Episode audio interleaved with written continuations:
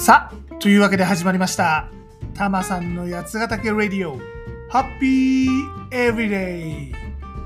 この番組は八ヶ岳南麓でハッピーに暮らしているたまさんが、八ヶ岳暮らしの魅力、地方移住やワーケーションについて、そして日頃考えているよもやまな話をダラダラとする、そんな番組でございます。肩の力を抜いて、のんびりとお聞きください。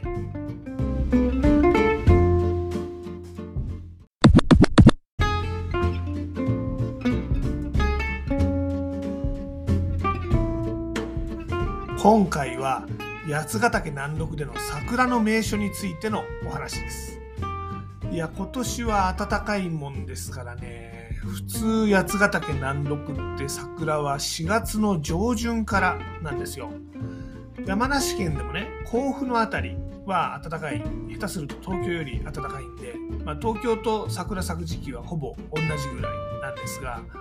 八ヶ岳の辺りは気温が低いんで12週間遅いんですね。だから4月中旬から咲き始めて、まあ、場所を変えながら4月いっぱいは桜を楽しめるというのが普段の年です。でね実はタマさんこの桜の紹介はですね4月上旬ぐらいの番組でやろうかと思ってたんです。でもほら今年はなんせあったかい。春が早いわけですね。なので3月のうちにやっておかないと桜が咲いちゃうんじゃないかなと思っちゃいましてちょっと早い。いや早いのかな？わかんないけどまあともあれこの3月中旬ですが今回は八ヶ岳南麓の桜の名所のご紹介です。今年はねコロナも落ち着いて3年ぶり？4年ぶり？何年ぶりだ？まあともあれあの今年はお花見も楽しめるわけですからね。ぜひ皆さんもこの八ヶ岳にお花見に来てもらいたいですね。なんたってね、東京と違って人が少ないんです。もちろんこの番組で紹介する桜の名所はね、人がそれなりに集まりますけれども、でも例えば上野公園とか、新宿御苑とか、井の頭公園とかと比べるともうガラガラですよ。ね。ってなわけでいくつかご紹介していきましょう八ヶ岳南麓の桜の名所でございますまずは山梨県北杜市の向川にある山高神代桜。こちらご紹介しましょう。こちらはなんと日本初の天然記念物でございます。日本三大桜の一つ。樹齢2000年とも言われる江戸彼岸桜でございます。いや、これね、情報量が多い桜ですね。まずはこの日本初の天然記念物っていうところからお話していきましょう。こちら、大正11年、1922年の登録でございます。これね、知らなかったんですけどね、天然記念物っていう制度は大正時代からあったんですね。うん鬼滅の刃とかね、ハイカラさんが通るとか、ああいう時代にですね、すでにこの天然記念物があったのかって思うと、なんかちょっと、へーって感じですね。うん、で、この山高神代桜、日本初のって触れ込み、まあ、山梨県とかね、まあ、そういう言い方してるんですが、これ要するにですね、大正11年に天然記念物の制度が始まった。まあ、始まった時に登録された、まあ、いわば天然記念物の第1期生、まあ、そういうことみたいですね。うん、でこの時には同時に日本五大桜の一つ。埼玉県にある石とか葉桜とかですね。静岡県にあるあの富士山の溶岩量でできた駒門風穴とかね、まあ、いろんなものが登録されていたようです。天然記念物っていうとなんかねタマさんあのトキとかね。アホウドリとかねオオサンショウウオとかねなんかそういう動物を想像しがちだったんですが他にもね地質とかね、まあ、当然植物も生き物なんであるんですがいろいろ天然記念物あるようでございますね。うんでこちら、えー、樹齢2000年の江戸彼岸というお話をしましたが、えー、1本だけの巨木でございます。江戸彼岸っていうのは彼岸桜の一種でしてねこの彼岸桜っていうのはそもそもこの日本の桜の野生種の一つでございます。なのでソメイヨシノとかより寿命が長いんですね木の。なもんでまあこの天然記念物になるような樹齢の長い巨木だと彼岸桜の仲間が多いようでございます。ちなみにこの日本三大桜いずれもですね江戸彼岸または彼岸桜でございます。でさっきね、えー、っと埼玉県の石戸川桜こちらは日本五大桜と言いました。はいそうです日本には三大桜と日本五大桜が両方あるんですね日本三大桜というのはこの北斗市にある山高神代桜の他に福島県にある三春滝桜あとですね岐阜県のネオダニ薄墨桜という3つがその日本三大桜でございますこれに埼玉県の石戸川桜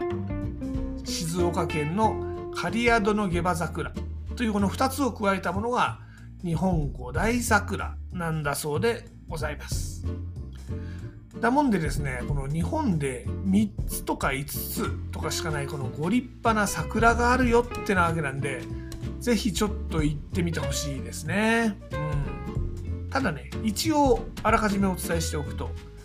天然記念物になっているこの山高神代桜は1本の巨木、ね、1本の大きな木なんで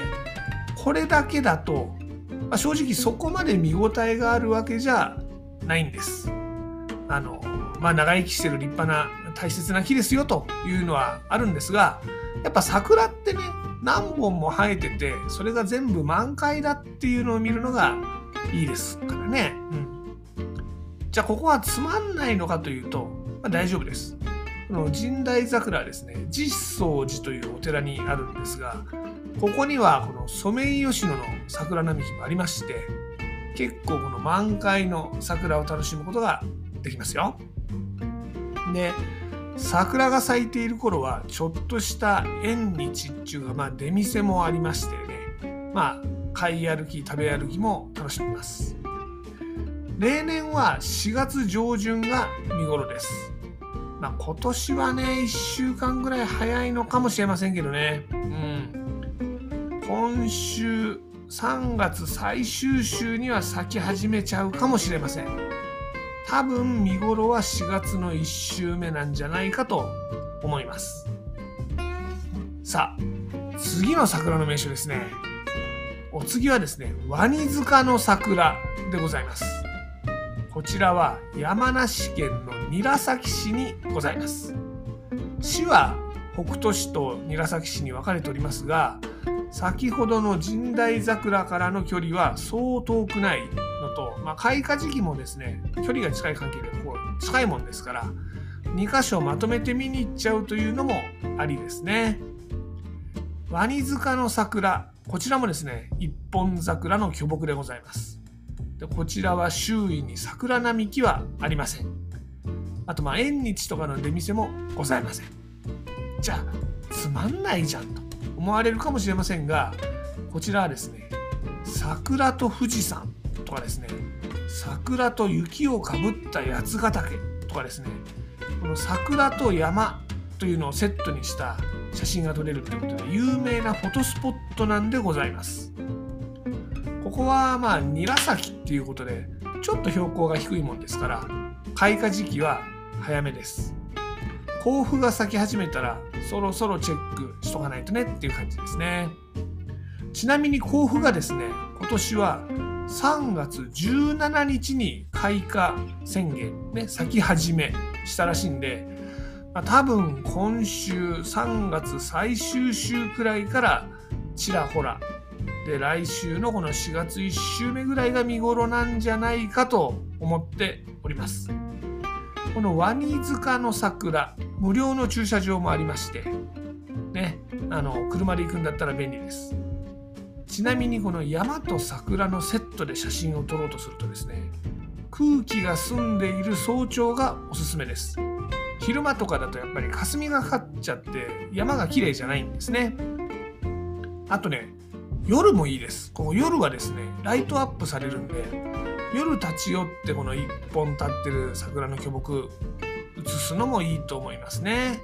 まあ、ここはねお花見というよりは写真撮影スポットなのかなという感じですね。はい。さあもう一つご紹介いたしましょう。こちらはですね北斗市向川にある佐野原桜並木というところでございます。こちらはですねソメイヨシノが750メートルにわたって約400本並んでおります。他にもですねしだれ桜とかあって、まあ、桜と南アルプスなんて組み合わせも楽しめるスポットでございます。見頃の週末にはですね縁日とかの出店もあるんで、まあ、桜を楽しみねちょいちょいこの食べ歩きとかもできるっていう意味でいわゆるお花見っぽい感じでございます。ここはですね場所としては山高神代桜に近いんですが標高がちょっと高いんですね。なもんでピークシーズンがだいたい1週間ぐらい遅くなります。なもんで山高神代桜とかワニ塚の桜がですねおそらく4月1週目に満開になると。するならばこちらの見頃は4月の2週目頃なんじゃないでしょうかと思っております。まあ400本の桜っていうのはそこまで大騒ぎするような規模ではないですよね。うん、例えば八ヶ岳の近くでも、まあ、長野県の桜の名所として有名な高遠城址公園とかありますがこの高遠はですね約1500本の桜と言われています。まあね高遠みたいにね全国レベルで有名な桜の名所と比較しちゃあかんのかなと思うんですがとか言いながらタマさん実はまだこの高遠の桜見たことないんですが、まあ、今年はねなんとかして見に行こうかなと思ってるんですけどでもまあ400本もですねなかなか行ってみると絶景ですよこれ。でここで紹介した3ついずれもですねご座を広げて缶ビールで花見をするっていうよりはぶらぶら歩きながら桜を眺めるという感じの場所でございますんで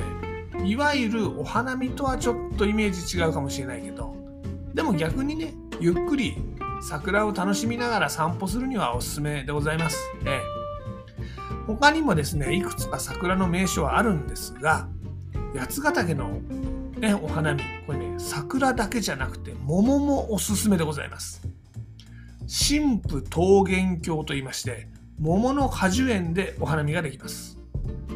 ここも特に出店とかがあるわけでもなく果樹園の中を歩きながらお花見をするだけなんですがまあ桜よりも色が濃い桃の花ねこれと南アルプスの組み合わせってのも結構いい風景でございますよ。うん。てなわけで今回は八ヶ岳のお花見情報でした。いよいよ春も本番ですね。今年は八ヶ岳でお花見いかがですか？ってのが結論でしょうかね。はい。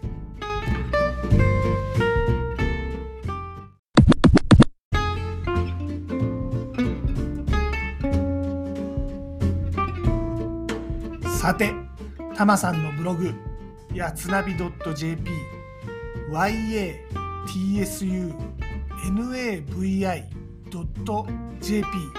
では、八ヶ岳で楽しめるアクティビティや移住に役立つ情報をお届けしています。こちらもぜひご覧になってみてください。また八ヶ岳暮らしについては SNS でも案内しています。Twitter では全部カタカナで「ハッシュタグたまさんラジオ」を検索してみてください。ちなみにユーザー名はたまさんラジオ。これ英語ですね。たまさんウェディオになってます。インスタグラムではハッシュタグブラタマリ的なを検索してみてください。こちらはですね、ユーザー名はヒロドットタマリ。になってます。まあ、どちらもね、八ヶ岳の話とかいろいろしてますんでいいねとかリツイートとかフォローとかしてもらえると嬉しいです。